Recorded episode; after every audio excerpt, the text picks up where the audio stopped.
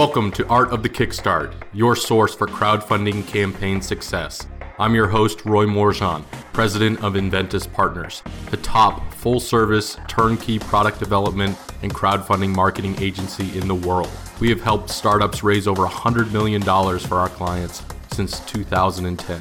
Each week, I'll interview a crowdfunding success story, an inspirational entrepreneur, or a business expert in order to help you take your startup to the next level with crowdfunding. Art of the Kickstart is honored to be sponsored by Gadget Flow.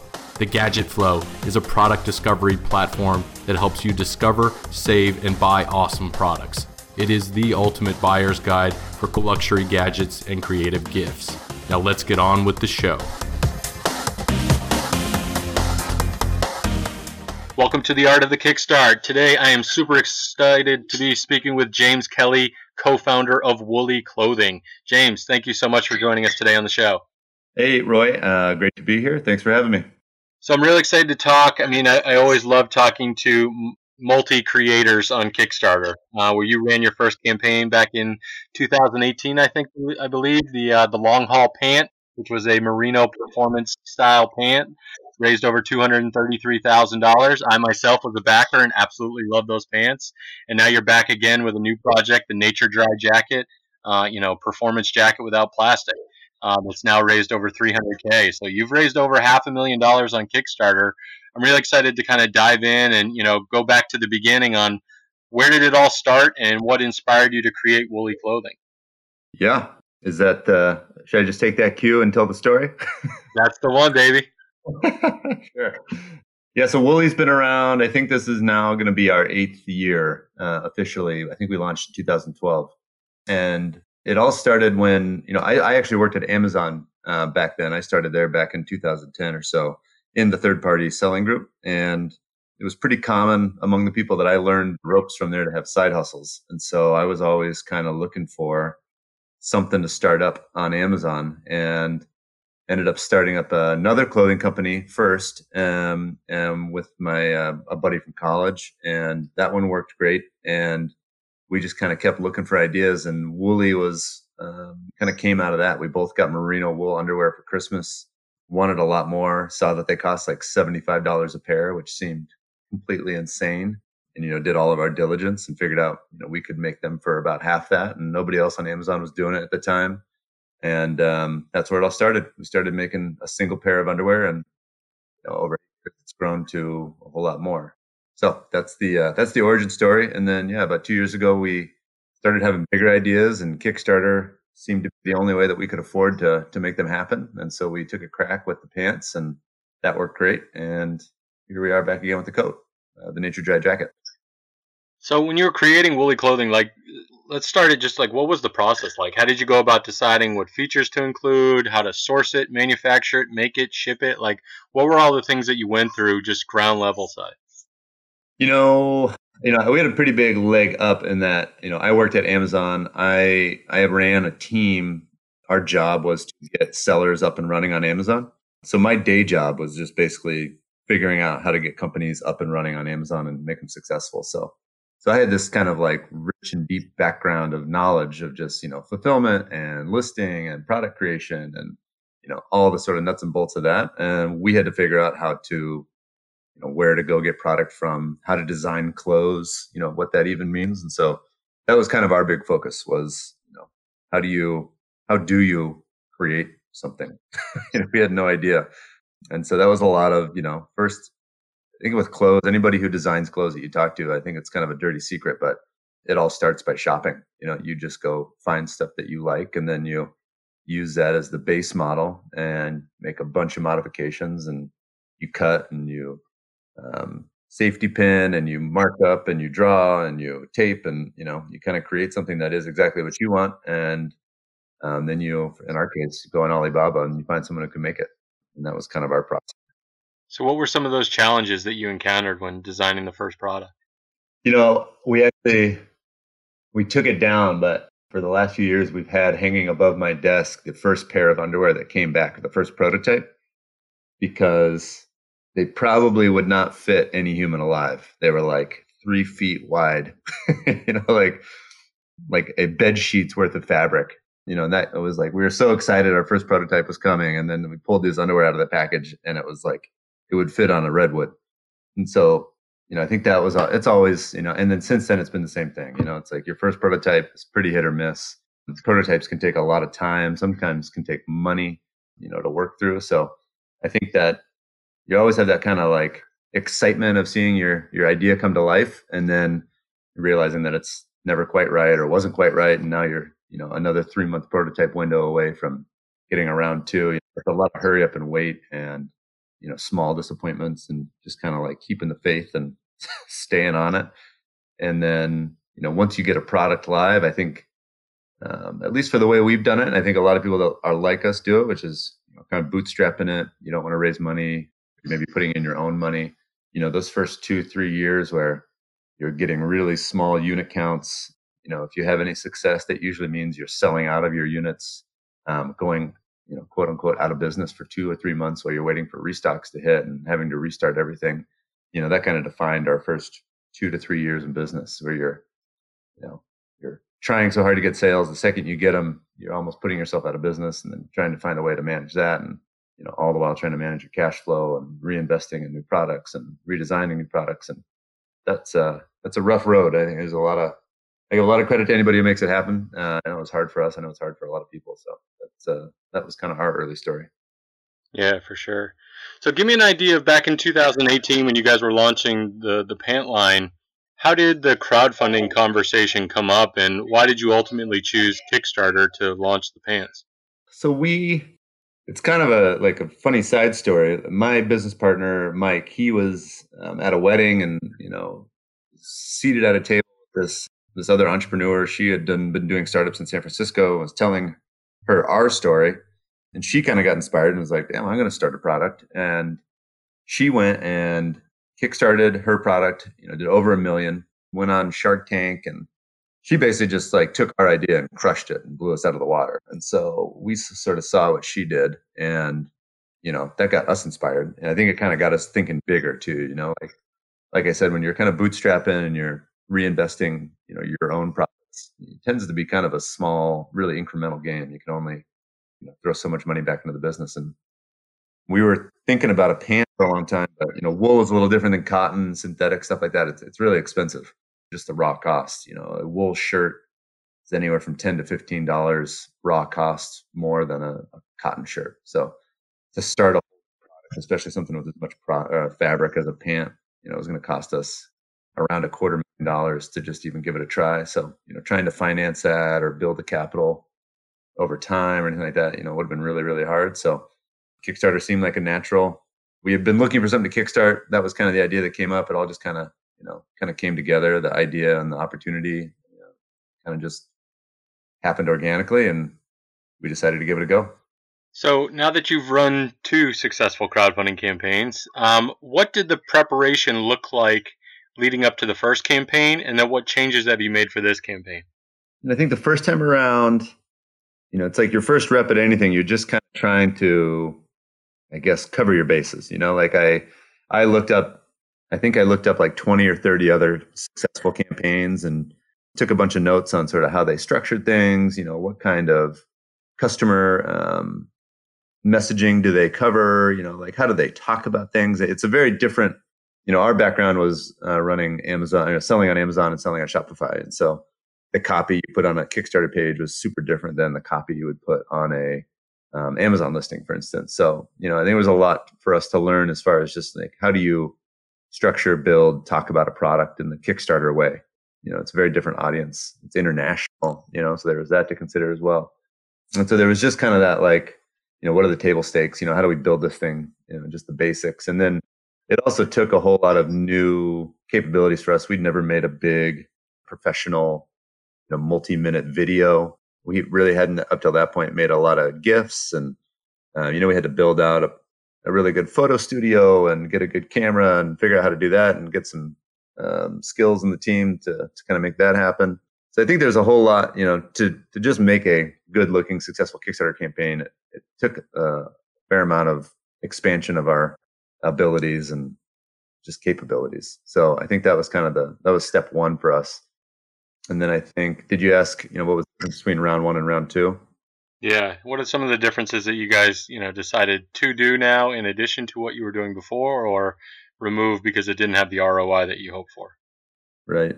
Yeah, the first time around, I mean, the second you launch a Kickstarter campaign and it gets any kind of success, you just get completely inundated with uh, marketing requests, you know, cross posting uh, opportunities and offers. You know, you just get so much inbound contact and information, and it's it's a lot of overload. And I think the first time around, you know, I tried to kind of do everything. You know, I just it felt like one of those like do everything you can while you can, and um, it ended up just kind of you know completely overwhelming me. And I don't think it. You know, looking back, you know, kind of doing a post mortem, you know, the things that really drove results were you know, very few. You know, it was the it was a great example of Pareto effect. You know, I think there was like five marketing things that drove any kind of results instead of you know out of the 20 to 25 things we tried there was you know another example was with a pant we tried to offer every single size possible you know to get everybody in the door and i think something like 89% of our units were from 17% of the sizes uh, that we offered so and that ended up being a huge you know challenge in the production side of things was to just hit all those size offers uh, sizing offers that we created. So, you know, just in kind of the campaign this time around, we simplified everything. You know, we really got disciplined about who we wanted to work with on the marketing side, what our strategy was, and it's you know it's made it a much more manageable campaign this time around, and kind of given us the opportunity to be thoughtful and take on new things as the campaign is running, and and uh, yeah, it's been a lot more manageable. Been a lot, been a lot more pleasant this time, the second time around. Yeah, it's good. I mean, you've been working with us here at Enventys Partners for a while now. I mean, what were some of those considerations that you looked at when choosing an agency to partner with? Um, I think the biggest one was, you know, obviously results, uh, you know, product type, um, Enventys, you know, some of the stuff you guys offer, that was, it was pretty easy to see that you guys, you know, you guys delivered the first time around, you know, I think you were one of, if not the, the biggest contributor of third party sales, uh, or not third party sales, but, you know, marketing driven sales. And so, you know, that was kind of an easy choice to make. And I think we narrowed down our partners that we wanted to work with pretty easily based on that. And I think the other thing is, you know, just the ease of working with someone. There's so much going on during a campaign. You know, you got to respond to all the daily comments and messages, and you're trying to respond to this and that. And you know, having someone who's just simple to work with, who's you know got a team that's on top of stuff and being proactive and reminding you of your your you know what you need to do, you know that kind of stuff. You know, I think that that's a big thing for me. I think there was one, I don't, I'm not going to say names. I don't remember who it was, but there was one marketing company I work with who hit me up. I said, yeah, let's do it. I paid for the campaign. And then like three weeks after our campaign ended, they were like, Hey, we're ready to push your, your promotion live. And I was like, like this campaign's been over for almost a month. Like, where were you? You know, like, so I think having a team, um, you know, people who are just really easy to work with is a, is a huge uh, attribute during a Kickstarter campaign. You just don't have. We're a small team. You don't have enough cycles to kind of stay on top of everything yourself. So that's a big, uh, it's a big factor as well.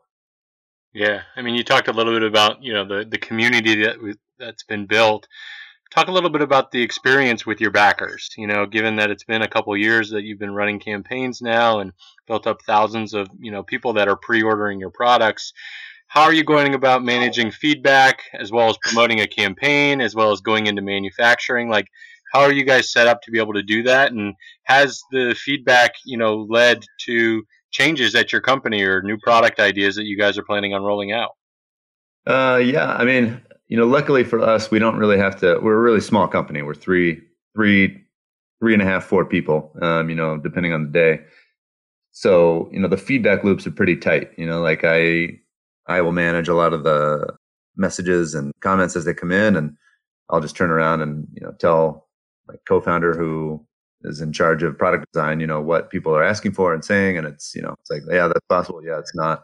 So you know it's a pretty being small is nice in that way. We don't have to you know create a, a big convoluted process or anything like that. And um, it's great too. You know, I think it's you know that's one of the weird things is selling through places like Amazon and Shopify you know, it's really hard to get direct customer feedback. And I think Kickstarter is pretty amazing because that's literally all you get is that, you know, people back your project, they're super invested. They, they want their voice heard. So you'll get, you know, you get great feedback. You get, um, you know, some weird feedback, you know, you don't have to listen to all of it, but you definitely, you definitely hear a lot of really diverse voices and opinions. And, you know, there's a lot of people who know a ton about product design. Um, you know, sometimes we learn stuff from them And so it's uh, it's been a really been a lot of value in just the process of having that community develop and yeah it's great you know it's great for a small company like that to get a lot of input you know because it's it's sometimes really hard to get. Absolutely.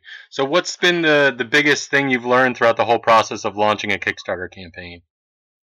You know i think the kickstarter is an interesting world. You know i think it's taught us a lot about marketing and marketing discipline know, i think it's uh kickstarter like any other sort of e-commerce online based product sale experience you know it, it requires a lot of marketing finesse and you know crafting a, a brand and a voice and a, an idea around your product and you know how to get that out in the world in a, in a way that makes sense and matches your economics. So i think it uh, it doing kickstarters both times has kind of done a lot of identity definition for us as a company you know things that you don't have to think about launching your 15th variation on a shirt on Amazon, you really have to think through deeply when you're crafting a um, you know 15 slide story of your company and a product for a Kickstarter campaign. So it, it's uh, it's forced a lot of good sort of sort of like company and brand soul searching for us, and I think it's pushed us it's pushed us forward in a in a big way on that and how we think about our company and what we want it to be, and you know how we even think about it ourselves. So I think that's kind of been the that's probably for the team been the biggest change that it's driven is it makes you think about things at a, a much higher level gets you out of the out of the trees a little. Yeah. No it absolutely can help obviously with the uh, direction of the company and maybe the focus on products categories niches based on the consumers that are you know really attracted to your brand and your messaging and your quality of your product. Yeah for sure. So where are you guys headed next after this campaign? You know um, we really have kind of, I mean, the nature dry jacket, we haven't really talked about that, but it, you know, the idea behind it is really, um, you know, merino wool's been around forever. Um, everybody knows, you know, not everybody, a lot of people know what it is. You know, it's not, it would be a big stretch to say that merino wool on its own is kind of an innovative fabric, but I think that there's cool things going on in the world of fabric and textile research that are allowing natural fabrics like merino to kind of, you know, replace some of the, um, the easy defaults that have been around forever. So, you know, Nature Dry is all about replacing nylon and poly based uh, water resistant and weatherproof coats with you know, natural fabrics like merino. And there's a lot of places in the world where that, that relationship holds true, you know. Um, so we've kind of taken it to looking at things like shoes, luggage, um, backpacks, you know, all these products that, you know, there's a lot of people who get really amped up about you know not using plastics when you go to the grocery store um, you know not buying reusable or not buying throwaway water bottles but you know every time they shop they're using a plastic bag and uh, their backpack that they're putting it all in is all made out of nylon and uh, polyurethane. And so we kind of want to take merino and all these cool things that are going on in, in that world and kind of just keep going after replacing unnatural materials with natural materials uh, in every part of people's lives. So, you know, we have a lot of clothing covered at this point, but we think there's a, you know, a lot of other stuff left to cover. So that's probably going to be the direction we continue to go with, you know, our company in general and future Kickstarters. Awesome. Well, this is going to get us into our launch round, James, where I'm going to rapid fire a handful of questions at you. You good to go? Let's do it. All right. So, what inspired you to be an entrepreneur? I got to say, other entrepreneurs. Uh, you know, I think the second I uh, I got around people who were doing things like that, it just kind of piqued my interest, and the more I dipped my toes into it, um, the more I got excited. I never really, you know, had a dream to be an entrepreneur growing up, but the second I sort of saw what it was and how it worked, and the life it lets you live, and you know, the possibilities of of that world, it kind of just sparked my interest, and that sparked everyone out. So if you could go on a nature walk with any entrepreneur throughout history, who would it be? Oh man, you know, I think I'm interested in people like Nikola Tesla. He'd probably be near the top. Um, people who just clearly had an insane brain and just a innate desire to create and invent. And I think uh, you know, people like that are pretty fascinating. Yeah, indeed. What would have been your first question for him? Oh, um, I probably would have asked him the first question that you asked me, which is, you know, what made you want to do all this? You know where did it come from i think it's always an interesting thing to learn about fellow entrepreneurs and you know helps you find and keep your own spark going any uh, books that will be inspirational for our entrepreneurial startup guests that you would recommend to them Oh man, you know it's uh, it's probably kind of lame.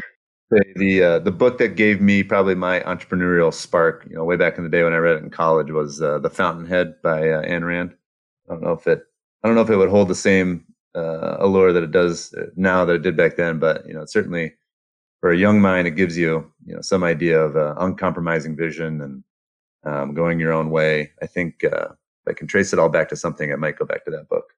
Nice. That's a first one on the show. Uh, last question. What does the future of crowdfunding look like?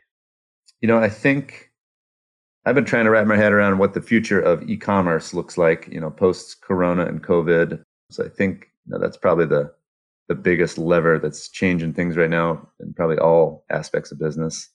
You know, I think um, if I had to guess, I think uh, businesses are going to have to really start thinking about what is a uh, what is a business idea and what is an identity that is compelling to people in the post-corona world. I think, uh, and maybe for the last ten years, there was a, a lot of you could build a lot of momentum just by saying like, "Hey, I want to start a business. I want to be an entrepreneur," and people were you know excited about that. I think, I think for some reason, you know, at least what I feel right now, what I see other people resonating, uh, what resonating with other people is you know, having a brand and a vision and a product and an idea that's a little bit beyond just making money. It's got to be it's got to be pointing towards something that's good for everybody or good for more than just you um, and your customers. So, you know, whether that's social causes or, you know, global warming or 1% for the planet or something like that, I think, um, I think hopefully business will go towards a bit more of a, you know, holistic, um, good for everybody kind of model. I think that, uh, that will be good for everybody. So hopefully we'll see a little bit of that.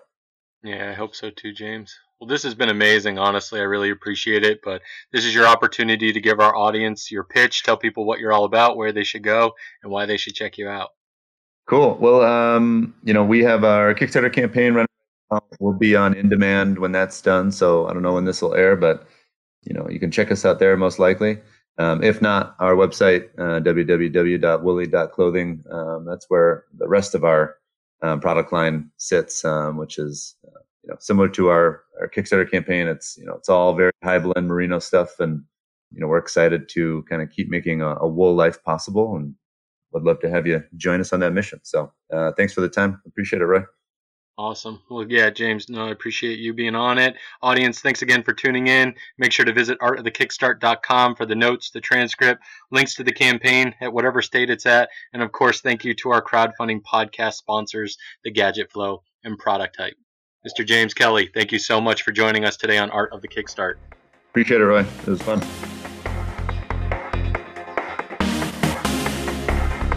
Thanks for tuning in to another episode of Art of the Kickstart, the show about building a business, world, and life with crowdfunding. If you've enjoyed today's episode, awesome. Make sure to visit artofthekickstart.com and tell us all about it. There you'll find additional information about past episodes, our Kickstarter guide to crushing it, and of course, if you love this episode a lot, leave us a review at artofthekickstart.com slash iTunes. It helps more inventors, entrepreneurs, and startups find this show and helps us get better guests to help you build a better business.